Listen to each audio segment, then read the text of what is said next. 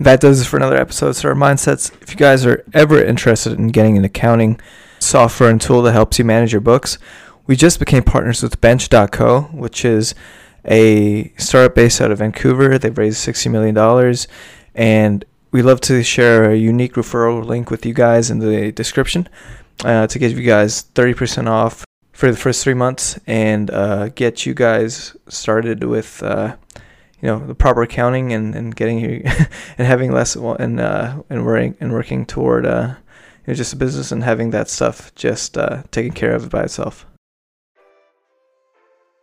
What is up, Startup Mindsets Nation? We are back with another super duper awesome episode. Um, today we are learning about the international and New York ecosystem. We have Frances Simowitz, who is an owner and CEO of Weave Acceleration, which was formerly called Numa. A, a couple. Th- she she got her degree in music and was able to switch all the way into.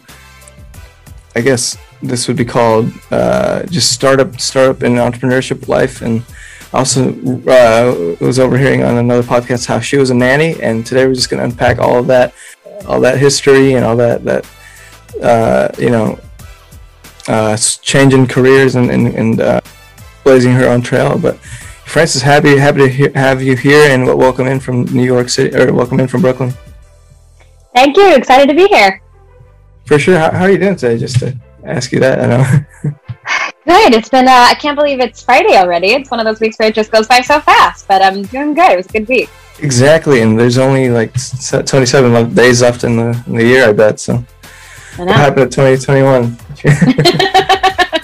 I know. I feel like it was 2020 dragged on forever, and then 2021 went by like that. well, you, you have such a cool history, but myself included. Uh, can you tell us a little bit more about Weave and what you do at Weave? Yeah.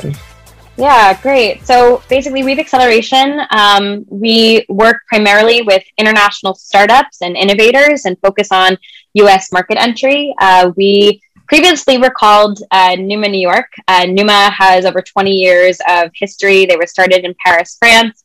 Uh, the first accelerator program in France. They expanded internationally. We opened up the New York office about five years ago. Uh, and then in July, I actually acquired the US subsidiary. And so that's why we are now called Weave Acceleration. Uh, but over the past five years, we've worked with over, you know, 120 different startups from over 25 different nationalities around the world. Um, outside of our flagship accelerator program, we also run uh, dedicated government and corporate accelerator programs, uh, and then learning expeditions for large multinational corporates like Google that help um, C level executives also learn about the innovation happening in New York City and the US. Yeah, so the idea like uh, anyone who just wants to get um, you know establish a market presence in the states, they'd come to you and you'd help them with go to market or help them you know get you know potential users or um, just you know introduce them to people here who may need global you know startup use. Yeah, all of the above. So we work with pretty much growth stage startups. So these are not very early stage startups. So it's usually around Series A, Series B companies already, but they're coming from other countries. They have, you know, established a value proposition abroad. They have a product, they have some traction, and now it's really about how do they adapt that in the U.S. market. So we connect them to mentors and curriculum on how to do that, um, help them develop their go-to-market strategy, connect them to, especially B2B. We work primarily B2B um, with potential customers and clients, um, help them uh, figure out and plan and strategize and prepare for a US fundraise because uh, the way you approach investors here is different than how you might approach them in Europe or other countries. Uh, and then uh, hopefully by the end of the program, they're in a really good place to continue out expansion, build a team here. Um, and so that's our, our main focus. To get into that a little bit more for companies like in Europe or you know Mexico, wherever it may be, do you think that uh, since the markets are so different, right? The U.S. has a lot of, I guess, a bit di- a bit different consumer demand and different business demand. Talk talk to me a little bit more about how how how the U.S. market differs from international markets. Maybe like in, in the case example, how uh, you know what does it look like for somebody who has traction in a other country but tries to get it in America? Like, is is that hard or is that like it's easier here because people you know have um, a lot more welcomeness to new technology? Like, what is what is that whole experience like? It's a bit of both, and it depends upon the industry. So sometimes some startups actually have an easier time here in some regards because people are more open to adopting technologies depending upon the industry. So for some industries, your sales cycles might be shorter, but on the whole, it's actually typically more hard. Um, the US is a very large market, so it's very attractive for a lot of startups. They're like, oh my gosh, there's so much opportunity here. Like, this is where the big market share is, this is where the high valuations are but it's such a big market. Like the US is not one market. There's the West Coast, there's the East Coast, there's figuring out where your clients are. Like if you're selling to oil and gas, you need to be actually probably in Texas and Austin. So really like companies have to do a lot of work to kind of redefine exactly what their target market is. Um, also, the the pricing and packaging is different. Like if you're coming from Mexico, what your clients are going to pay there is going to be very different than what you what clients are paying for here. And I've seen some of our startups you know um, go to market to sell with their pricing and packaging you know from their home country and it actually be undervalued because they're not competitive with um, you know the other players here and you know clients might think it's not as valuable because they weren't pricing correctly mm-hmm. um, you also need to like the way things operate especially if you're coming from like a fintech market you have to re-understand the regulations here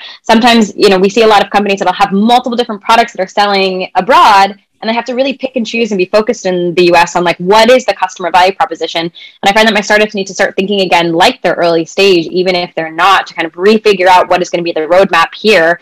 Um, instead of just thinking that one size fits all and that just because the value proposition works abroad that it's going to work here. Um, and some companies even decide that this is not the market for them. Like we had a company in one of our recent programs in costa rica that at the end of the program the outcome for them was that they realized the us market wasn't for them and that was a fantastic outcome. It's not always about like you know i'm going to spend a lot of resources here and do it but like testing the market and doing that research sometimes you discover this isn't the market for you. Yeah yeah yeah. What uh i guess what additional uh, like services or you know uh, help does Weave get founders who are or just new teams that are looking to become more present in the U.S. Like how how does that work? Like I mean, is it you know you, you guys make a strong case for them to potential investors or you know new new new people like that? What, what was it like? Yeah, so the program, like our flagship program, is typically 10 weeks long. Um, sorry if you hear the oh, in the background. I'm in New York City, so like, I couldn't I couldn't tell where it was coming from. I was like, somebody trouble or something? no, it's just New York City streets. Um, so yeah, we the program's 10 weeks long. There's a combination of curriculums on specific topics that are very much like how do I expand to the US, go to market strategy, sales, marketing, how do I legally set up and incorporate here? Um, but then really the real work gets done in the one-on-one. So every company is paired with a lead mentor that's like very specific for their business. Um, and so we had a you know two examples of this in the last program we had an e-commerce startup that was paired with one of the head of global e-commerce for walmart as their lead mentor who really understands their niche market here in the us we had a prop tech company that was um, paired with one of the investors at one of the premier you know property tech investment firms in New York uh, as their lead mentor. Um, and they meet every week to go over different strategies, like what's the best way to enter the market, also introduce and open up their network as well. Um, and then our program director also attends that meeting and we're identifying, okay, based off of your objectives, like who are the mentors we need to introduce you to this week? Like, are you exploring an M&A strategy in the US? Yeah. Even though that's not in the yeah. curriculum, we're going to connect you to a mentor that does that. That's also where we make sure once companies are prepared to take customer introductions, we're preparing them for those intros, identifying from the network who we should introduce you to. Um, we're making sure that uh, you know, if your if your pro- focus is in, is investment, that your deck is ready, that we're helping you do the research on like who are the right investors for you based off of the size of the checks that you're going after and the industry wow, yeah. that you're in. So we do, and then we make those connections. We also have events that introduce them to investors. We have a demo day at the end, but it's very hands-on and tailored to each company's objectives. That's that's pretty awesome. Do you guys fund the startups um uh like a similar similarly like to to like a Y Combinator or like a Techstars like do you guys get equity or how does Weave no we don't so yeah. one of the things that we found when we opened up the offices was that you know, when you are an early stage company, right? Like if you are pre-seed or just seed stage, you you're fine with giving out seven percent of equity in exchange for like hundred thousand dollars. Sure. But when you've already raised, like one of our companies, in the last program when they joined, they have already raised eighteen million dollars when they joined our accelerator. So at that point, you know, us taking seven percent of equity is way more expensive, and so most of our companies pay actually a flat fee to participate of twenty five k. Um, but when we work with an earlier stage company, which does happen. Um, typically, we see companies do need to be more mature to be really serious about the market. But we work with some seed stage companies, and when we do, we take warrants in the company. Um, oh, sometimes sure. in lieu of a flat fee, or sometimes we'll do like a mixed model. Um, so we want to we have like friendly terms based on it, but one of my hopes for the future is that we actually re- are able to raise a venture capital fund because we've had exits in our portfolio and I would sure. love to have yeah. equity no, and maybe participate. yeah, exactly. And then participate in the series A's and the series B's, um, you know, as co-investors for you know their U.S. rounds um, would be my my hope for the future for us. For sure, no, that sounds amazing. I think um, to to take the I guess the conversation in a different direction.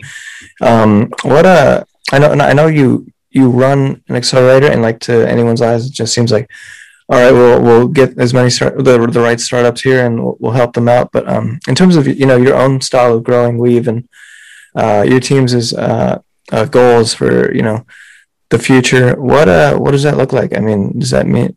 Uh, I know you just mentioned raising a fund and you know getting equity and things like that. But what are what are some of the objectives that you guys have in terms of growth and? and uh, yeah. yeah, I just want to hear. Yeah, yeah, it's a great question. Yeah, we're in a really exciting moment because it's a very transitionary moment for us since we just acquired the U.S. subsidiary, and so right now is really like a, a, a moment where we're getting to focus in on what are the things that we do really well, what are the you know products that we're excited about that we want to keep building out um, and you know what do we want the future to be for the company and so right now i'm really focused on establishing and really solidifying our three revenue lines um, you know one is the flagship accelerator program but we've been doing a lot of also work with governments as of recent um, where they will actually sponsor the programs for the startups in their countries in partnership with us to expand to the us market so we just did a program uh, we did two programs last this year with the Australian government to work with fintech companies. Um, we have a really um, fantastic partnership with the Austrian government and supporting those companies. Uh, we did a program this year with Costa Rica, and so we really want to be doing more of those types of government collaborations to support more companies from um, you know different markets. And then uh, one of the revenue lines that we lost in the pandemic was called learning expeditions, and they're starting to come back now nice. with a little bit more travel, and so um, and there are really fun programs there for corporations. And so right now, my focus is really establishing and growing the team. We're hiring right now. Um, so that we can continue to focus and build out on these different revenue lines and, and these programs that we run.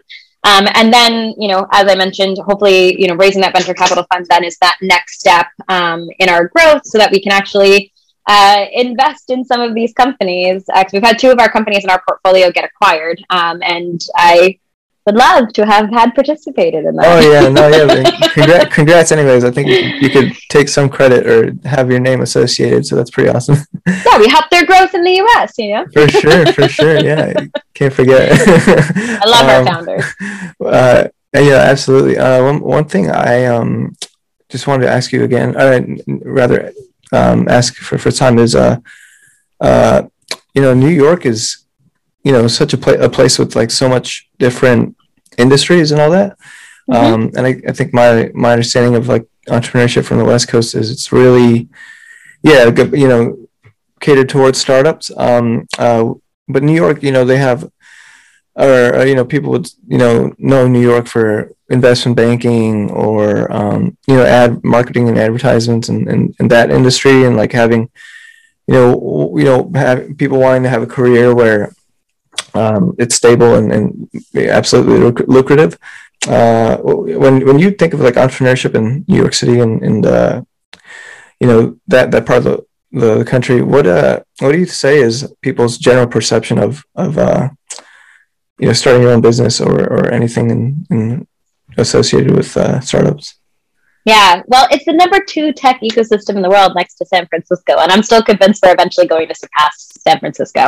Um, I feel like the the environment in New York is very friendly to a lot of startups, where there are still bigger valuations and bigger checks out in San Francisco, and I think you're more likely to still get an idea just funded as an idea, um, where New- a lot of New York investors are going to want to see a lot more metrics. But I don't necessarily really think that's a bad thing. There's a ton of venture capital in New York.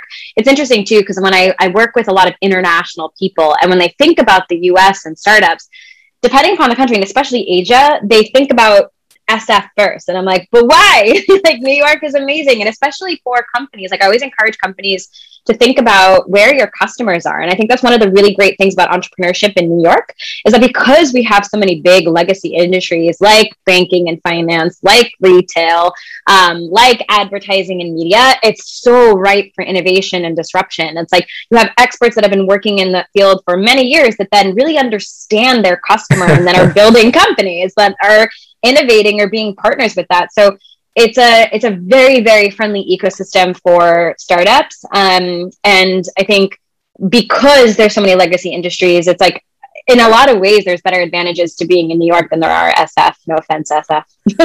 yeah, no, I, I, I mean.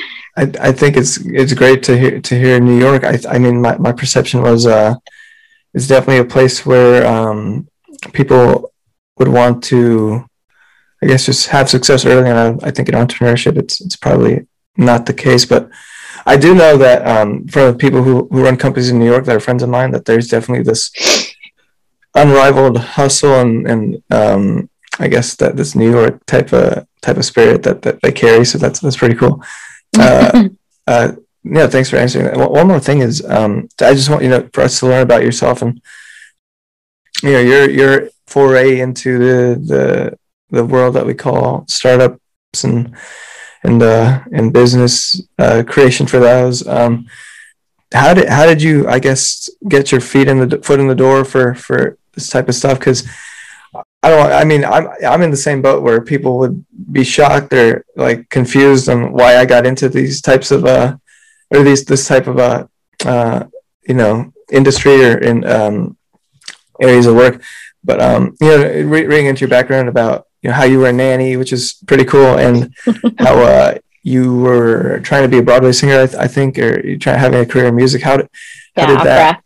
Yeah, how did that? Uh, how did you go from that to to this? And maybe we could just think about the time that you were um, trying to make that career change, or you know, you know, switch switch your mindset.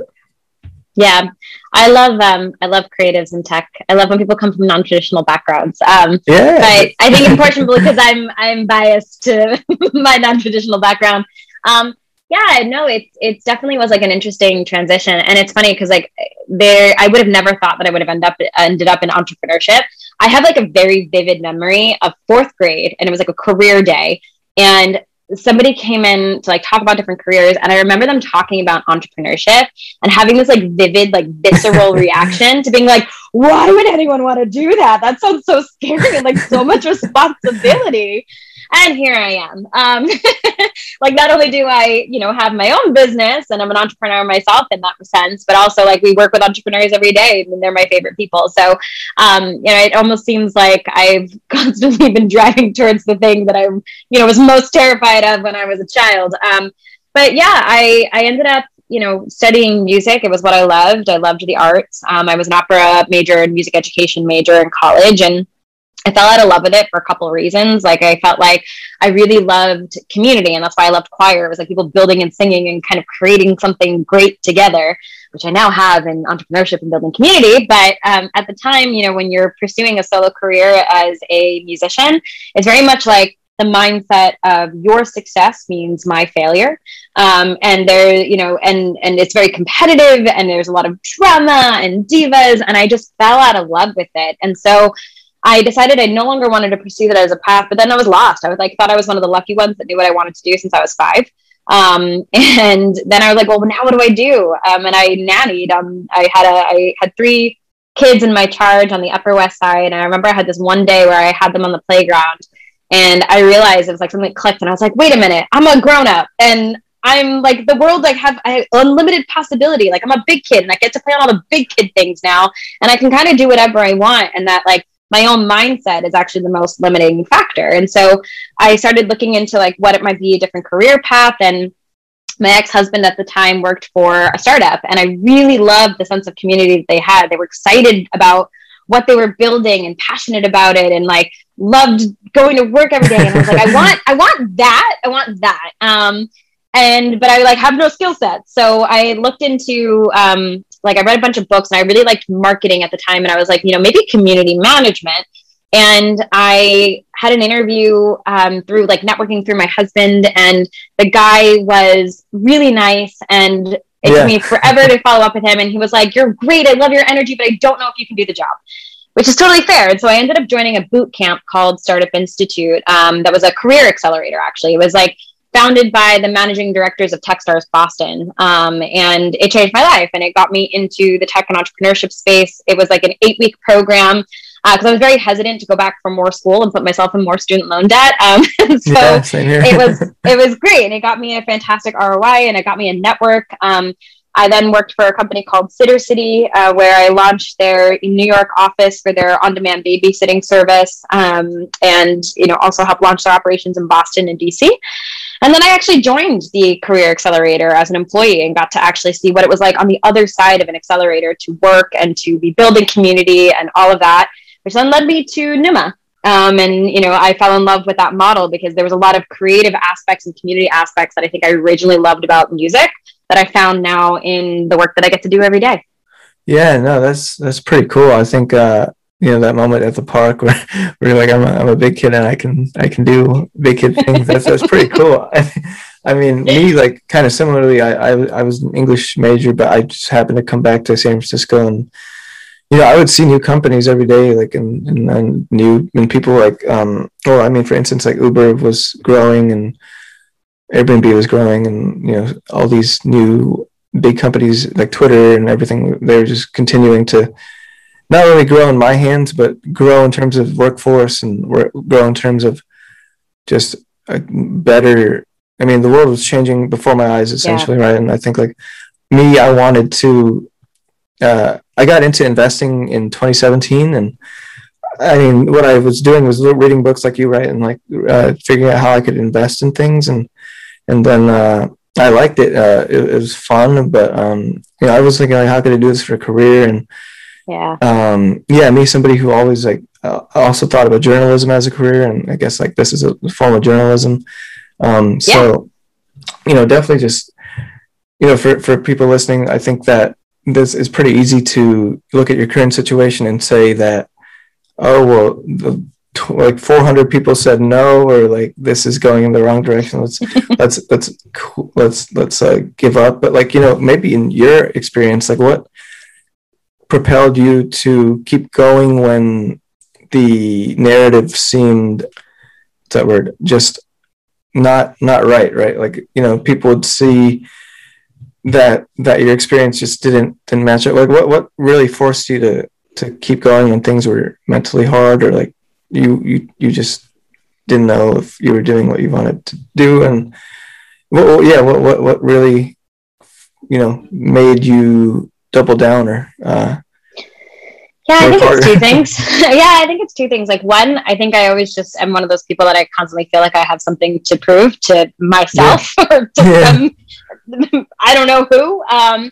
and then the other thing is like once I find something that I really love or I'm passionate about, like I'm always very goal oriented. Like they talk about a lot of times, like um, a lot of people in sales like to hire sports people because they're really competitive and goal oriented. But I actually think the same is also for like high level performing musicians as well and like certain creatives because when you are training to be an opera singer, there's lots of lonely hours in the practice room working on pieces. There's you know a lot of like criticism and feedback that you get. There's a lot of like dealing with you know those types of aspects that are also like really valuable for certain sort of traits of resiliency and and motivation. And so once i've set my sight on a goal like i'm going to achieve it. I actually have a really hard time in celebrating achieving goals because I'm, I'm like i feel i feel empty after i achieve something. I really like the process of achieving. And then once i've done it i'm like well now that was a letdown and then i'm on to the next thing. Um, and so you know there were moments too where there was a lot of doubt you know from that person that interviewed me to you know at startup institute they paired you on a on a partner project. Um, so you were like actually doing real work inside of a startup.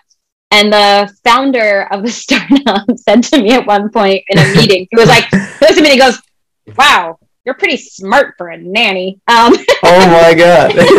no like, thank you. Um, so like, you know, like there were definitely people that doubted me along the way. And I almost, I think I used that as like fuel to be like, I'm gonna do it anyway, even though right. you know, right. people wouldn't expect me to. Um, it's really just like digging deep and finding that like love that you have for it and you yeah. know that's where you want to go. And I'm like not gonna let anything in my way.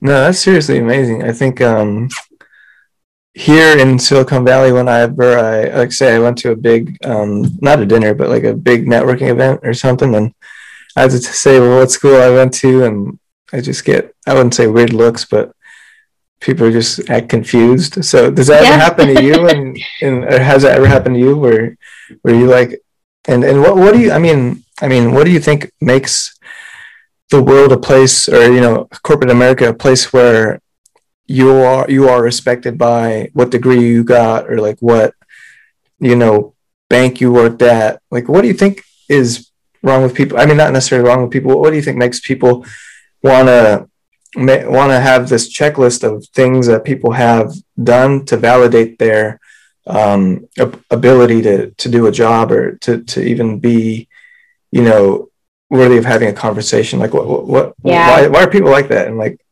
um, you could ask me too. Uh, you know. No, that's a that's a great question. I'd also love your perspective on it. But sure. it's interesting because like I, I I like argue with people about this in specifics. Like I actually yeah. was at dinner with a friend of mine who was like saying that like how terrible it was that like his friend's mother wouldn't let him go to an Ivy League school because it was too expensive. And I was like, you don't need to go to an Ivy League school to be successful. like I feel so strongly about that. Uh-huh. And in uh-huh. fact, even in my own hiring practices, like I I love people that come from non-traditional backgrounds because they think differently. I think a yeah, lot of times when sure, you're coming from an MBA or an Ivy League school, depending upon the school, and this is not everybody, but like I've come into situations where people have a very fixed mindset because they're like, oh, I followed a path, and if I keep following this path, then I will have achievement. But they did this like longitudinal study that I love about like yeah. people that had graduated as valedictorian from schools and they followed them along their life, and none of them did anything exceptional.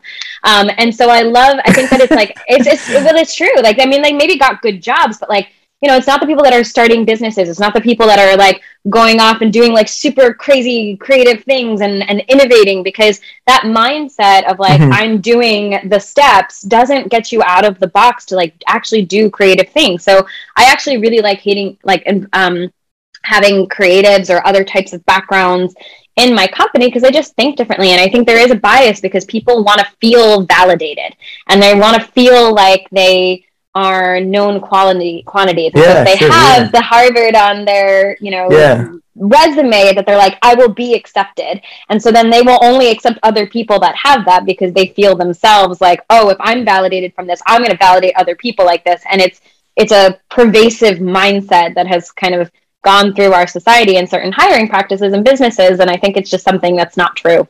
No, absolutely. I, I agree with you. I think, uh, I guess, like in my experience with uh, either interviewing for jobs or um, I guess friends who come from the same place and, and try to get uh, into a tech company. Um, it does seem very hierarchical and you know condescending sometimes and just uh, you know confusing in a sense because the only reason you hired somebody was because they you know came from a certain school or look a certain way or yeah i mean they won't flat out say that but like i mean yeah. you know I, I definitely do think that people with their um, you know criteria already in their head like who they're looking for kind of does play a huge factor into who gets hired for sure um, yeah. uh, no but yeah i think that i mean seriously that's a that's a great discussion and observation i mean there's there's uh, and, and the beauty of entrepreneurship and, and creating your own business is that you know you get to write your own story because yeah. um, you know no one's going to boss you around and if you don't then that's kind of where the pencil's going to stay. and that's why my team is filled with creatives and women. oh shit! Yeah, no, that's so funny. Um, I, I, was overhearing you on another podcast that you do improv, or is it stand-up comedy? Yeah. comedy? I do stand-up yeah, yeah. comedy too. That's so that's no, that's, that's so cool. Yeah, I mean, uh, uh, do you feel like um, that uh, this? I, I, I think my like uh, the, the way to ask it is what um what skills from I guess not just music but being a creative do you think that that really are are intangibles in in the work that you're doing as you know running an accelerator for international companies like um, that that people wouldn't see. Like I mean, maybe they're soft skills, but um, in in essence, they can also be hard skills because they they can't really be taught. Like you can't really teach anybody creativity or or ambiguity or being comfortable with um, different ideas. Like, what do you? Yeah. Yeah. Yeah. yeah. What do you think? No, I I think there's a lot of that. Like I've spent a lot of time thinking about both my music background in transition to now, and then also like improv because so I, I perform in New York City at Magnet Theater. I'm on a house team for music improv comedy. So like we get a suggestion of anything at all, and then we create a musical on the spot with like songs, dancing, wow, like no made up songs. Like people like are terrified of this, but it's so much fun. Um, but a lot of those skills are things that I use every day, both from like listening, which is like super critical in sales. Like you have uh-huh. to be uh-huh. able to listen to what people are saying and their and your clients. Um, things like dealing with ambiguity. Like just yesterday, I was in. Um, we were in a situation. We had a big. We have a big client project that's happening in January, um, and they're supposed to come to New York. It's supposed to be an in-person client project, and you know they because of the current variant with omicron they're they're they don't think that they can travel and so they're asking us to entirely pivot the experience and do a virtual hybrid thing where they'll be in france and we'll be in new york and we'll be doing like you know um, kind of taking them through the experience of the conference that we were going to have like and, and stream it there and uh, even last night, I was having dinner with friends, and they were like, "Most people would be upset about this." I'm like, "No, this is an exciting challenge. Like, you just have to like yes and basically any experience that you're in." And I'm like, "This is an exciting new opportunity to be creative, to try something different, to create something new, to you know use other skill sets." So like, you're given a challenge, and I'm just like, "Yes and like, let's do this. This is going to be so much fun." And so like a lot of I think the creative, like for me, I'm like, oh my God, I get to play. Like this is creative now. I get to design something new. And that mindset I think is really beneficial because it gives me like a very good comfort in ambiguity, in um, you know, getting to be able to, you know, it just like improv and music, it just has really translated to it. It's a lot of soft skills, but it, it makes a huge difference in my leadership ability and in yeah. my ability to handle challenges as they come. No, yeah, I think that's that's super uh you know fascinating and, and really you know it's really unique and i think there, there, there needs to be more adoption of people from from these backgrounds and and uh, uh, you know ways of thinking for sure. Uh, before we wrap up the show and ask you our patented like three, three two questions um, uh, the first one rather is um, uh, so if you were to go back in time and and be able to talk to your 20 year old self uh, what what advice would you say to Frances and back in the day and and um and and uh yeah like um how did that conversation go? Yeah i think 20 year old frances was a very different frances than frances today. I think the thing that i would want her to know most of all is that like life is not fixed um, I think that that was like an important lesson I've learned over life and it's kind of been a theme in a lot of things. Like you can always change, um, and change is a beautiful thing. Mm-hmm. So not be afraid of change, to embrace it, um, changing trajectories, changing your path, changing your thoughts about yourself or what life should be. Um, you know, I even see like people in my family that have this like fixed mindset of like, you know, well, I'm in my 50s and I didn't achieve any of my dreams. So oh, I guess, yeah. oh well, my life is over. And like, your life is never over, that there's always more that you can do, there's always more that you can create. And that, you know, because I think I felt that way sometimes when like I decided not to do music. I was like, well, what am I supposed to do with my life? Like, is it's just like, am I not going to do anything? And like, am I going to be like, what of the like, where, where am I going to be stuck? And that you're never actually stuck. There's always different ways that you can move and, and, and, find the next thing, find your next passion, get yourself out of certain situations. And I wish that I had known that. It took time to learn it, but it'd have been nice to learn that sooner. No, yeah, I think that's so awesome, and and just being able to, um, you know, think about change in, in that way, and and you know how it's never really, you know, careers are never really fixed actually, and and that, you know, the that that change change is good actually for for, for a yeah. lot of people. It's just hard hard to achieve but definitely. It's scary. It's always yeah. scary. It's yeah. always going to be scary. Like i'm I, am i am scared every time i make a change or a big leap but like it's a matter of you know you're going to be scared but just like i have to move through it anyway. Like i have to do the thing even though i'm terrified. Yeah yeah. I mean maybe just one more thing into that looking back about um you know risk you've taken uh, career wise or life wise um and how you know there wasn't really as much as you think was holding you back. Like what uh how do you how do you feel about those risks that you took back then, or you know those the way you thought back then, and how it's played out? Like what what do you feel about you know the the things that that, that you've gotten to to to to to occur. I mean, success wise and, and, things like that. Yeah, I mean, I wouldn't change anything. Honestly, uh-huh. like I'm really happy where I am yeah, now, yeah, and like, but I I think I I feel really grateful for the fact that like I've pushed through those moments where you are scared, um, and it's hard, and there's still times when I am scared. Like even with the acquisition of the company. There are moments in this I was terrified, like having conversations with the board about how like I'm not sure that we are going in the same direction and like being worried to have those conversations. So I'm like, you know, in your mind, you're like, well, what if the board fires me? Like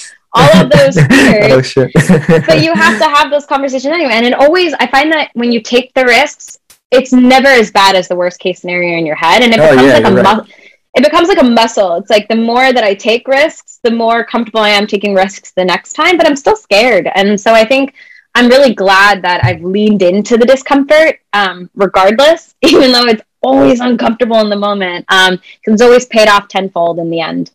No, yeah, I love that. Yeah, yeah, definitely. Um, something that we're noticing with people we talk to who who were who you know quit a job to create a company, and you know that's actually pretty f- life changing. Actually, so yeah, so, yeah. So, um, next question we want to ask you is how would you define your own startup mindset? And uh, by, by that is just um, how you think about uh, startups and, and, mindsets in conjunction, or how you, however you want to take it. That, that's, that's, that's actually, I know. I'm like, I feel like I've been talking about mindset the entire call. I, I, didn't, I didn't know you would, but no, it's funny. I always joke that like when I have children, I'm going to raise them on an entrepreneurship mindset. I'm like, go, go, go figure out building a company so you can have dinner, kids. Um, just kidding.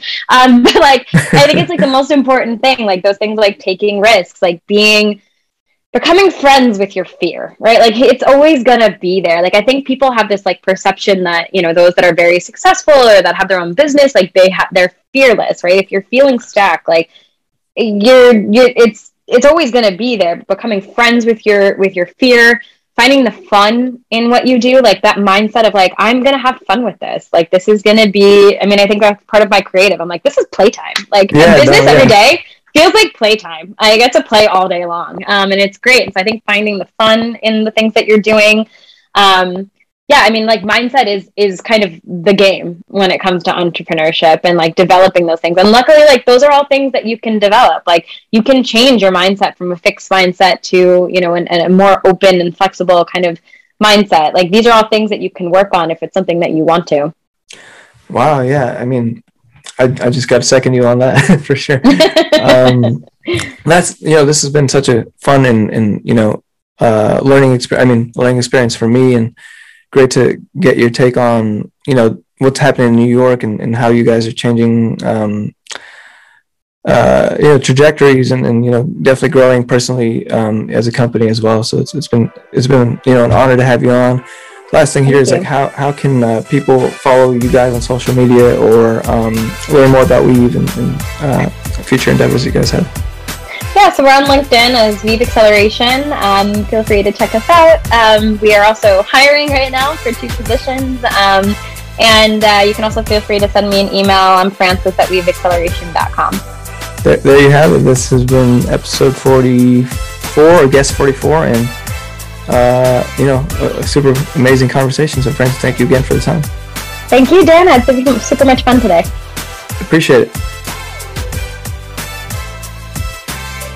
that does it for another episode of Startup Mindsets. If you guys are ever interested in getting an accounting uh, software and tool that helps you manage your books, we just became partners with Bench.co, which is a startup based out of Vancouver. They've raised $60 million, and we'd love to share a unique referral link with you guys in the description uh, to get you guys 30% off for the first three months and uh, get you guys started with uh, you know proper accounting and, and getting and having less and uh, and working and working toward uh, you know, just business and having that stuff just uh, taken care of by itself.